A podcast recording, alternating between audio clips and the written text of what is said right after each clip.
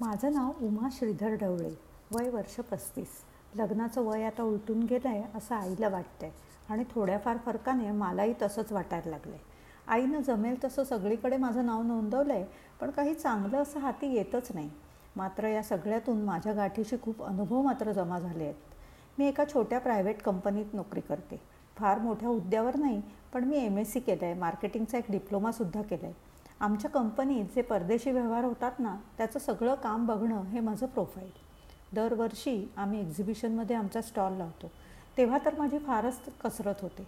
पण आता मी सरावली घे दहा वर्षाचा अनुभव माझ्या गाठीशी आहे.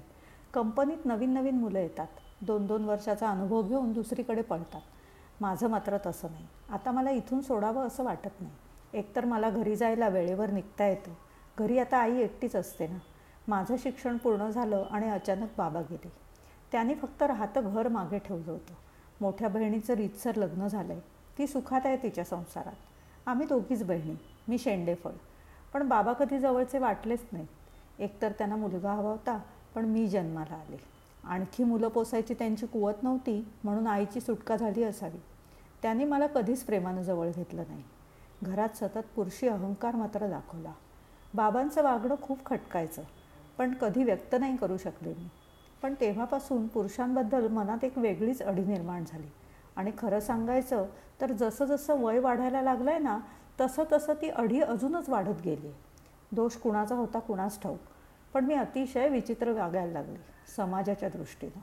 आईनं माझ्या लग्नाचा अगदी चंग बांधला होता. तिचं म्हणणं एकच वेळेवर लग्न होऊन दे. मी एक दिवस आईजवळ बसली. तिला म्हटलं बाबांनी कधी जवळ केलं नाही गं मला. एवढी डबल ग्रॅज्युएट झाले पण कौतुकाचा एक शब्द नाही. मला आता तू त्यांच्याबद्दल काही सांगू नकोस. माझ्याही लग्नासाठी काही अटी आहेत.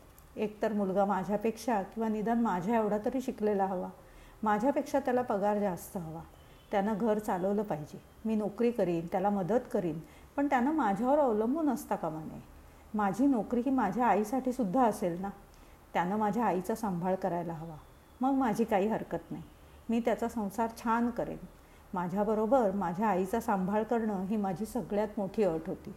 आणि हीच अट माझ्या लग्नाच्या आड येत होती. आई मला सारखी सांगत होती उमा अगं हा वेडा हट्ट सोड.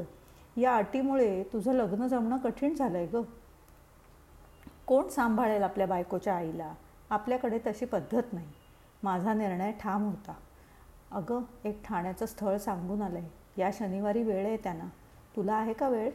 आईची भुणभुण चालली होती. मी हो म्हटलं. मला पाहण्याचा कार्यक्रम माझ्या ताईकडे होणार होता. ताई कुर्ल्याला राहत असल्यानं त्या मंडळीनं ते सोयीस्कर होतं. मी अर्थातच हो म्हटलं. नाही म्हटलं असतं तर आईला दुःख झालं असतं. नाईलाजानं हे पहिलं दिव्य पार पाडल्याशिवाय लग्नाच्या पुढच्या गोष्टी होतच नाहीत. काय पाहायचं असतं तेव्हा? रूप रंग दिसणं बोलणं. आमची भेट झाली. त्यांचं नाव होतं माधव देशपांडे. पहिली राऊंड झाली. चहा पाणी पोहे वगैरे झाल्यावर नेहमीप्रमाणेच मी म्हटलं मला थोडं बोलायचं आहे आम्हा दोघांना टेरेसवर पाठवण्यात आलं. माधव तुम्ही आधी बोला. तुमच्या काय अपेक्षा आहेत? अगदी क्लिअर सांगा. तुला अरे म्हटलं तर चालेल ना? हो चालेल.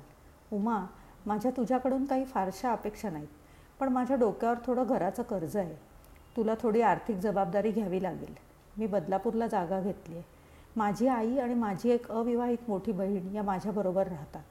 माझ्या बहिणीला लग्नात अजिबात इंटरेस्ट नाही. त्यामुळे ती लग्न करणार नाही आहे पण ती तिच्या पोटापुरतं कमवते. आईची जबाबदारी मात्र माझीच. मी एकटाच असल्याने आता वडिलांच्या नंतर मीच तिला पाहणार. आता मी सध्या ठाण्याला भाड्यानं राहतो आहे पण एकदा जागा हातात आली की मी बदलापूरला शिफ्ट होणार. मला भाडं परवडत नाही आहे गं. थोडी काटकसर केली ना आपण तर सुखात राहू. यावर तुझं काही म्हणणं असेल तर सांग आता माझी टर्न होती. मी माधवला म्हटलं माझ्याही काही फारशा अपेक्षा नाहीत. फक्त लग्नानंतर माझी आई आपल्याकडे राहील. माझ्या वडिलांनंतर तिची जबाबदारी माझ्यावरच आहे. माझी एवढी एकच अट आहे. माझी बहीण सुखवस्तू आहे पण मी आईला एकटं सोडणार नाही. त्यामुळे ती माझ्याबरोबरच राहील. मित्रांनो काय सांगू तुम्हाला? हे माझी अट सांगितली मात्र. माधव माझ्याकडे आश्चर्यानं बघतच राहिला. हे तुझं काहीतरीच विचित्र आहे.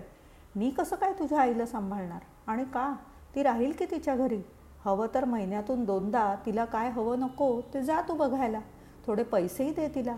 महिन्यातून दोनदा भेटलीस तर तिला एकटं नाही वाटणार. माधव मला असं वाटतं की तुम्ही जेव्हा तुमच्या अपेक्षा सांगितल्यात ना त्या मी शांतपणे ऐकून घेतल्या. पण माझी मतं नाही सांगितली त्याच्यावर. पण तुम्ही तर हक्कानं रिॲक्ट होत आहे मला वाटत नाही आपलं जमेल असं. मी त्या क्षणी नकार देऊन मोकळी झाली. आई खूप हळहळली. चांगलं स्थळ हातचं गेलं म्हणून. आणि थोड्याफार फरकानं अशाच घटना घडत राहिल्या. आणि शेवटी मी निर्णय घेतला लग्न करायचं नाही. सगळा नात्यांवरचा विश्वासच उडाला होता. आज माझी पस्तीशी उलटली आहे.